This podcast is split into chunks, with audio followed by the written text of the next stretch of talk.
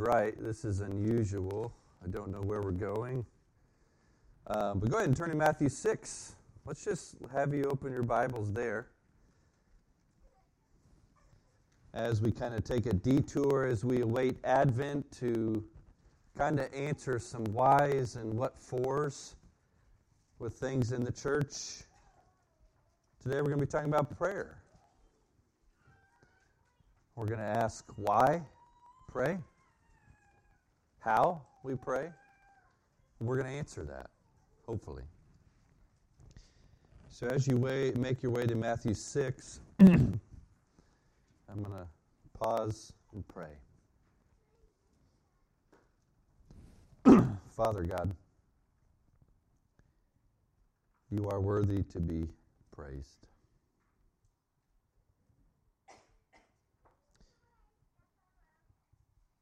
You are far more wonderful and holy than we can comprehend.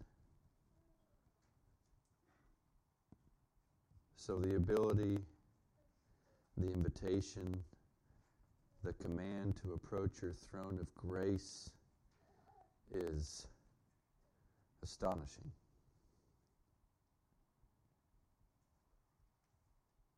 So your people come to you now in a time of need. We need to know, and we need to grow in Christ-likeness, because that's your will. And that is the way to abide with you and to reveal yourself to others around us. And so, Lord, we pray that you would use this hour, to do that, that you'd be gracious to us in that you'd be merciful to us as we still battle the flesh and don't deserve to be named as your people. But we praise you in Jesus for making us your people. So Lord, cause us now to be stirred, to be moved to a place of understanding about your heart for us, your thoughts towards us, your desire to dwell with us, which has everything to do with your grace and your mercy and your loving kindness, and nothing to do with our beauty or worth. So we praise you for dispensing such things on us, and we need you. In Jesus' name, amen. You are here this morning, and so I guarantee that even before this morning, you've heard people pray, or you have prayed. In fact, I would hope that would be the case. And you and I can both think of times and people that have prayed and prayers that we've heard that have been so amazing to us. And we can think of people that, when they pray, seem to call down fire from heaven. And that's glorious to us. That's great. And we're think of how awesome that is. But I think there's more to the story than what we hear on the surface. And from what Jesus says here at the beginning of Matthew 6, we do need to come to understand that God is not as interested in what you do in public for prayer, but what you do in private in prayer. Do you seek the Lord? Or are you more concerned with gathering for yourself praise from men and accolades as being known as somebody who's holy? Do you fear God or do you fear man? And that will be exemplified in how you pray. So at the beginning of Matthew 6, he says, "Beware of practicing your righteousness before their people in order to be seen by them, for then you will have no reward from your Father who is in heaven. Thus, when you give to the needy, sound no trumpet before you, as the hypocrites do in the synagogues and in the streets, that they may be praised by others. Truly, I say to you, they have received their reward. But when you give to the needy, do not let your left hand know what your right hand is doing, so that your giving may be in secret, and your Father who sees in secret will reward you. The lifeblood of the Christian life and our intimacy and communication with God is fleshed out in prayer. Prayer is communication with God, addressing Him directly. You can read Romans 8, 15 and 26 through 27. We know that through Jesus we have this access to God as Father. Father, not just some distant deity, but actually Father. And in our communication, we address Him through praise and thanksgiving and supplication, which means to beg humbly, intercession, which means to intercede on someone's behalf or to pray on someone's behalf, confession, and even lament. Read the Psalms. There's constant crying before the Lord. There's constant crying in understanding that the Lord answers such cries for His people.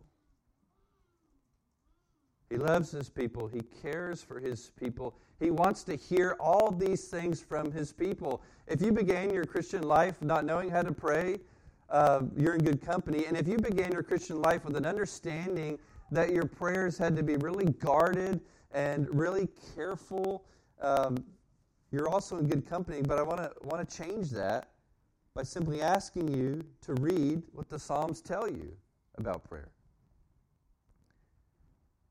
Listen to how those people pray. Especially read what's called imprecatory psalms, or calling for judgment through prayer on certain things.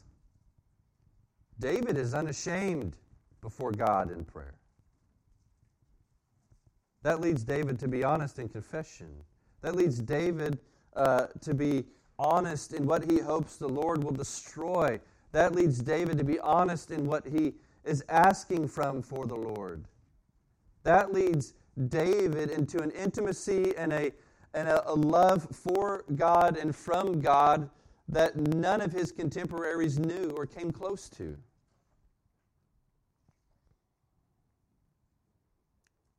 If God knows all things, and if God sees all things, and if God knows the inward heart, and if God knows the words that are going to come out before they even touch our lips, then why are we guarded in prayer before Him?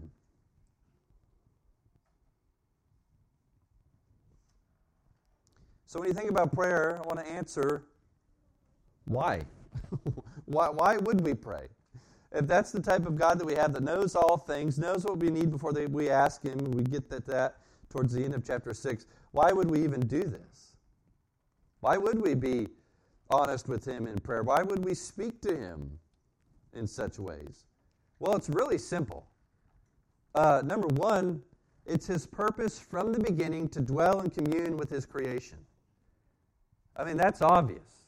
He's walking with Adam in the cool of the day. That's what we're supposed to know about His desires for why He created. He wants them to know Him, which is amazing in and of itself. And also, we pray in these ways because of who He is and who we are. If you are intimately aware with who you are as a human, a sinful, weak human, don't mean to be a downer, but that's just reality. And if you're aware of who God is, sovereign, powerful, all-knowing, righteous, holy to a degree of perfection, then that also would be why we need to pray. We're commanded to pray.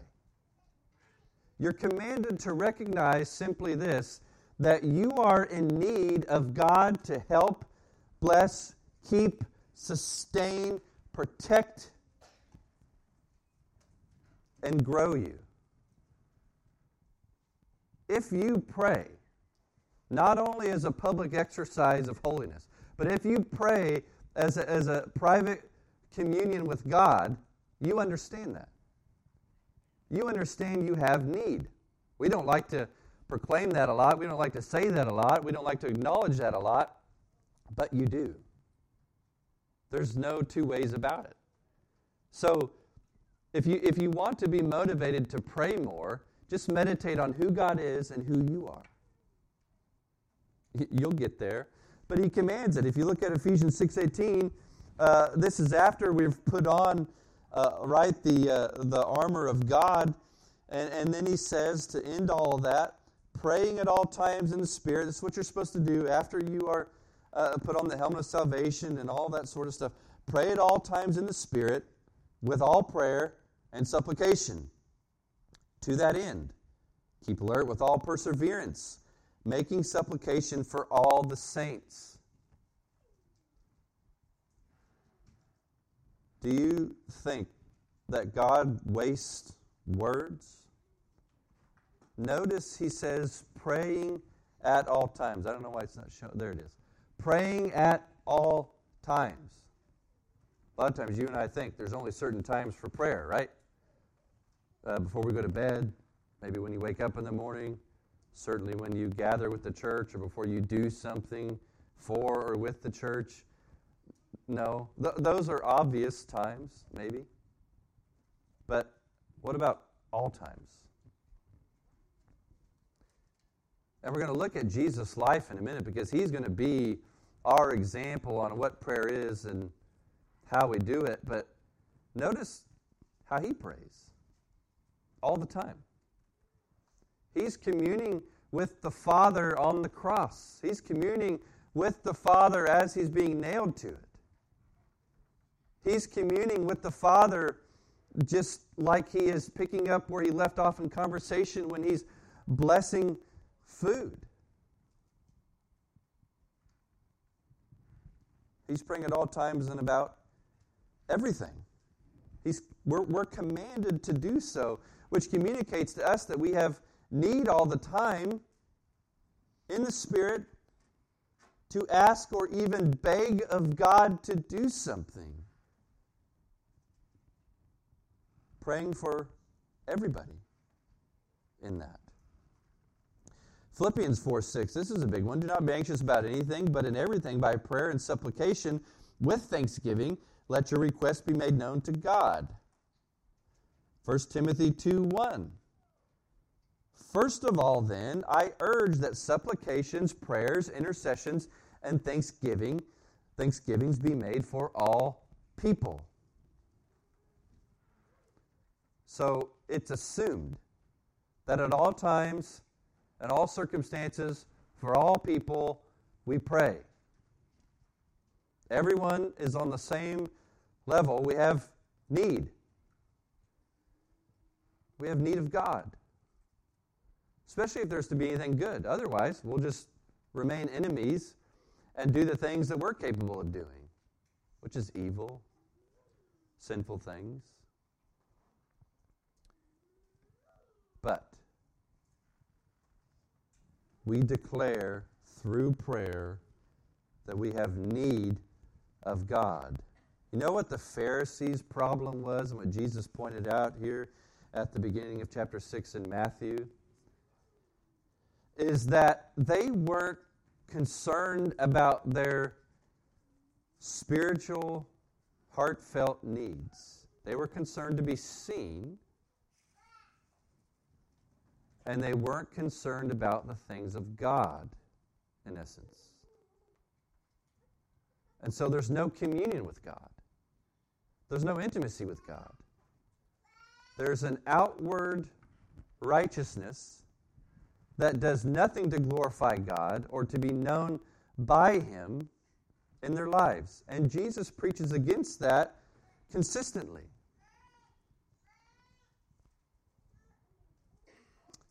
And so we look at Matthew chapter 6 for Jesus to declare and to display to us why we pray. So he says in verse 5, when you pray, You must not be like the hypocrites, for they love to stand and pray in the synagogues and at the street corners, that they may be seen by others. Truly I say to you, they have received their reward. But when you pray, go into your room and shut the door and pray to your Father who is in secret. And your Father who sees in secret will reward you. And when you pray, do not heap up empty phrases as the Gentiles do, for they think that they will be heard for their many words. Do not be like them, for your Father knows what you need before you ask Him. Pray then like this: Our Father in heaven, hallowed be your name. Your kingdom come, your will be done on earth as it is in heaven. Give us this day our daily bread, and forgive us our debts as we have also forgiven our debtors.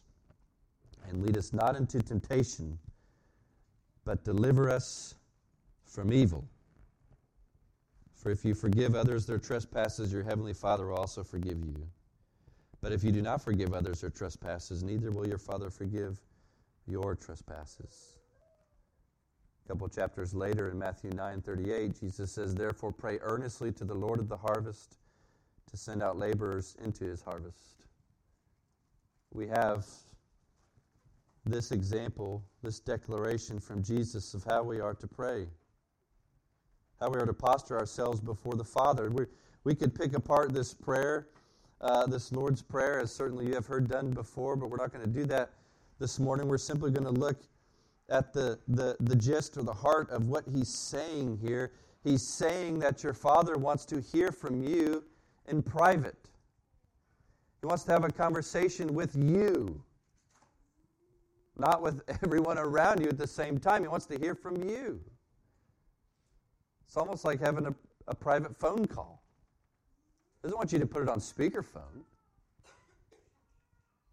He wants you to call up to his ear because he wants to give you his ear. And he wants you to recognize who you are before him. Therefore, he wants to display to you how he is your good Father. He wants to communicate an intimacy directly and personally to you, which is really absurd to the Jews of Jesus' day, because God is like Father of Israel, and they see that as an overarching kind of corporate thing.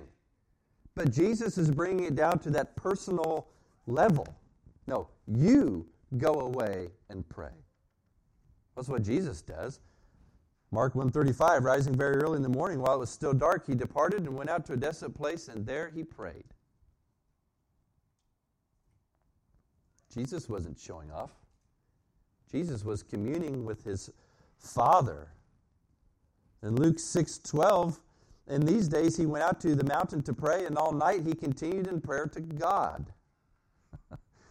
In other words, Jesus loves his Father more than sleep. You see the comparison there in the Garden of Gethsemane when Jesus is going to be crucified, and he tells his disciples, the three intimate ones, hey, wait here, I'm going to go in and pray. Watch, and I'm going to go in and pray. What do? They fall asleep. 3 times they fall asleep. The last time he comes out and he says, hey, watch and pray that you may not enter into temptation. You know what Jesus is modeling there? As a man, I need the Father to remain steadfast in his will. And if you don't depend on him in that way, you will fall prey to temptation. Temptation, namely, to not do his will. Temptation to take the easy way out. Temptation to give in to the flesh when the flesh is weak. Because he who is in you is greater than he who is in the world. And then we see in John 17, all of John 17, Jesus praying as he's going to make his way to the cross before the Father. And in that instance, he is letting people in on the intimacy that he has with the Father. And you can read that and pick that apart and understand that Jesus is about the glory of God. He is sure in hope and faith on what the Father has promised him. And he is praying for the people that are with him that God would also sustain them. You see all of those elements in his prayer.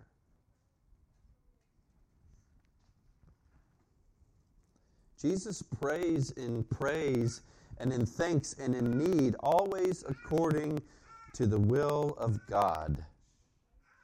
This is how he does it. Going a little farther, he fell on his face and prayed, saying, "My Father, if it be possible, let this cup pass from me. Nevertheless, not as I will, but as you will." So you have Jesus there being honest with God. This is a terrifying reality that I'm getting to experience. But guess what? You're good. You're the Father. Whatever you will, that's what I'll do.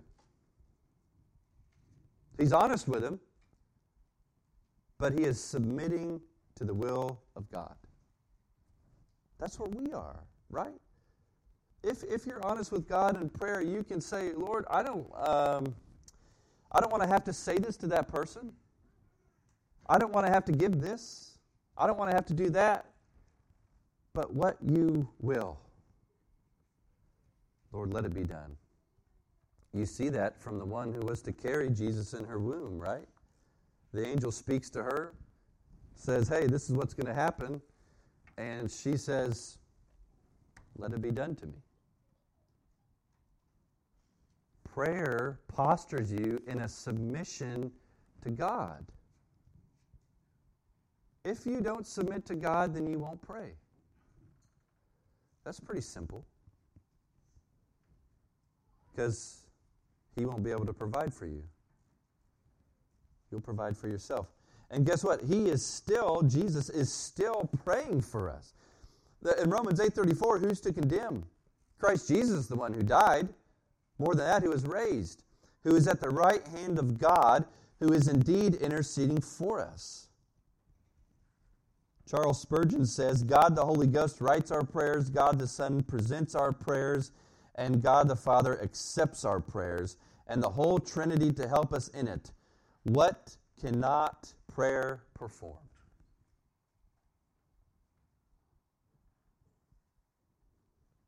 We're praying because God will be glorified. Because God will hear the cries of his people. He's promised that throughout the Scriptures. God will answer and rescue. God will be a father to the fatherless and a husband to the widow. He will be there. And when you pray, you are giving your own faith the opportunity to grow by presenting that opportunity before the Father. We're even told in the Scriptures, I didn't cite this one, but we pray in order that God may get the thanks. That's why corporate prayer is important. So switch gears here a little bit. We pray in private, that's most important, but we pray corporately because then God is glorified in our midst and receive the thanks for what's happening in our midst. If you came to prayer meeting, you'd see that. You would see that there are prayers being offered up to God on behalf of so many and on behalf of each other. And then when God answers, your faith, the fires of your faith are stoked, deepened. And not only do you have the promises of Scripture to rely on first and foremost, but when God answers prayer according to his will in a way that brings him glory, in a way that brings you good, you have that to fall back on too. You will not be able to say, and the Spirit will remind you in this, that has God left you? But he's proven what he said in the Scriptures, that he'll never leave you nor forsake you. Because when he's answered prayers, he has proven that. And he's answered prayers according to his will, not yours.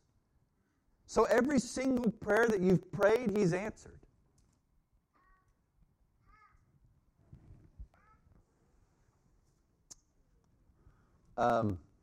How do we pray? That's a question a lot of people always have. How do we pray? Well, again, I'll harp on this until the day I'm gone. The Psalms will help you pray.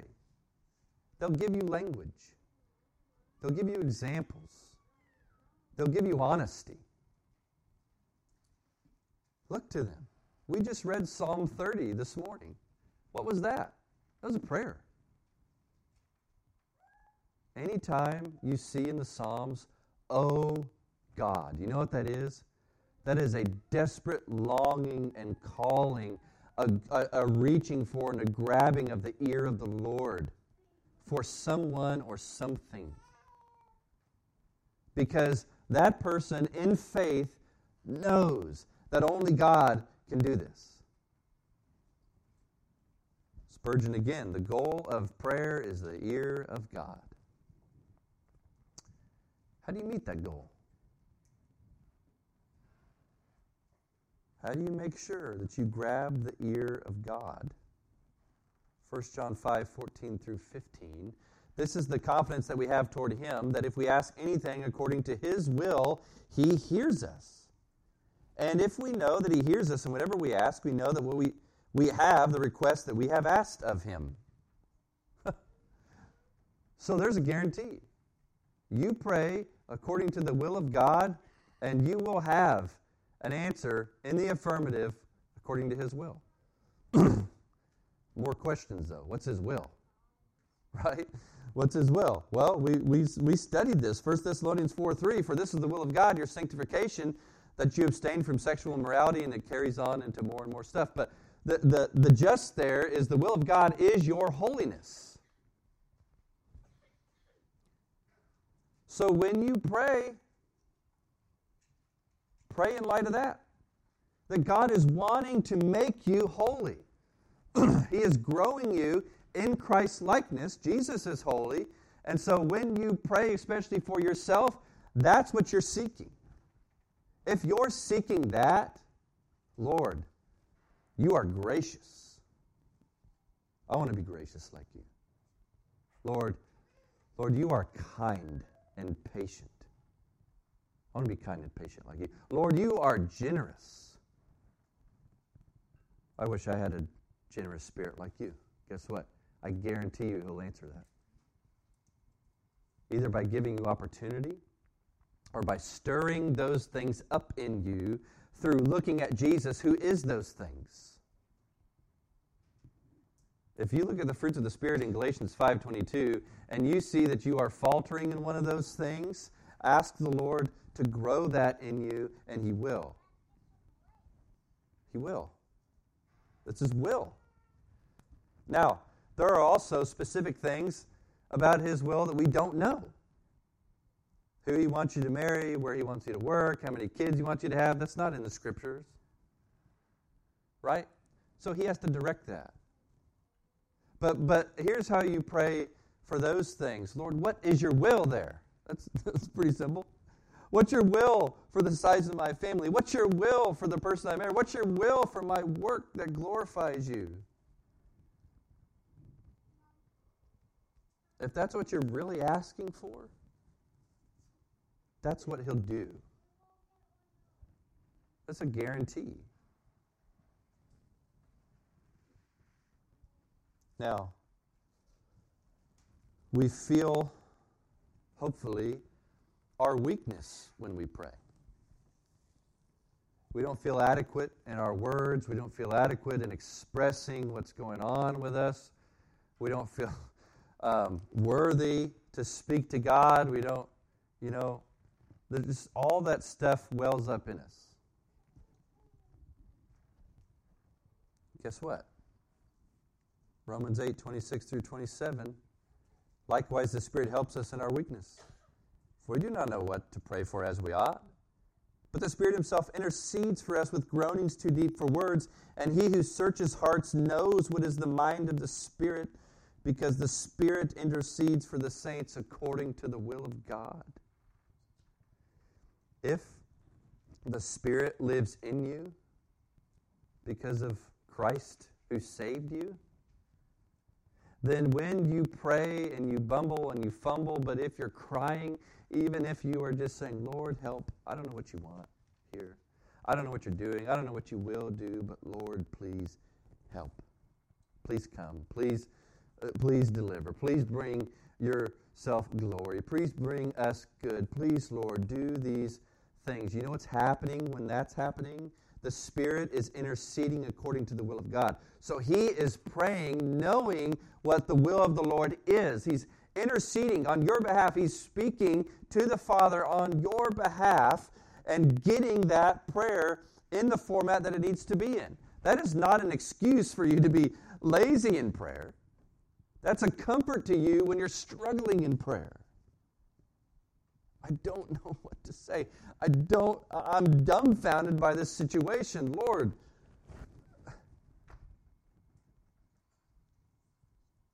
you don't have words sometimes. And searching the Psalms may not even give you the words. But guess what? The Spirit will give words according to the will of God. And you know what happens to all those prayers? They are stored up in what Revelation calls these golden bowls of incense. You know what that means? They're a precious aroma to the Lord. He loves them. He treasures them.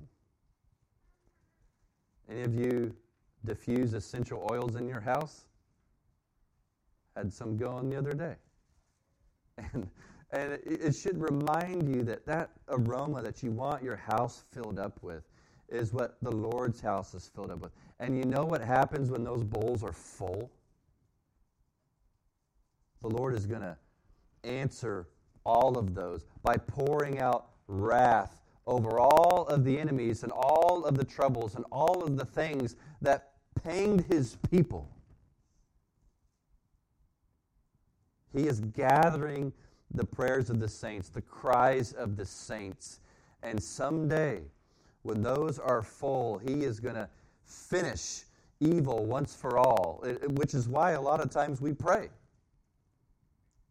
Is in direct relation to the evil that has happened within us and outside of us. And the Lord's going to answer those at one point in time. All. What about when you don't feel like praying? Do it anyway. I was listening to a Navy SEAL this week, and, you know, Navy SEALs, people always like to talk to them about, and when do I get up in the morning? Right, or when do I work out? Or, you know, I was trying to get these guys to tell them how to live their life.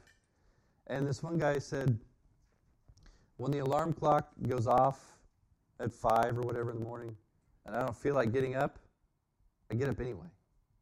When that workout comes that day, that workout time, and I need to do my exercise, and I don't feel like it, well, I do it anyway.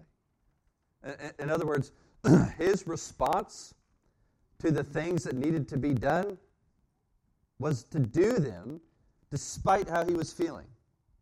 So when you don't feel like praying, do it. Speak. Cry. Intercede. Lament. I've noticed, and maybe you've noticed this in your own life, that when things are going well, we deceive ourselves and think that we have no need. That's why Christianity in America is so tough. Because we have all these needs met, but we think we don't need God. We are not what we think we are.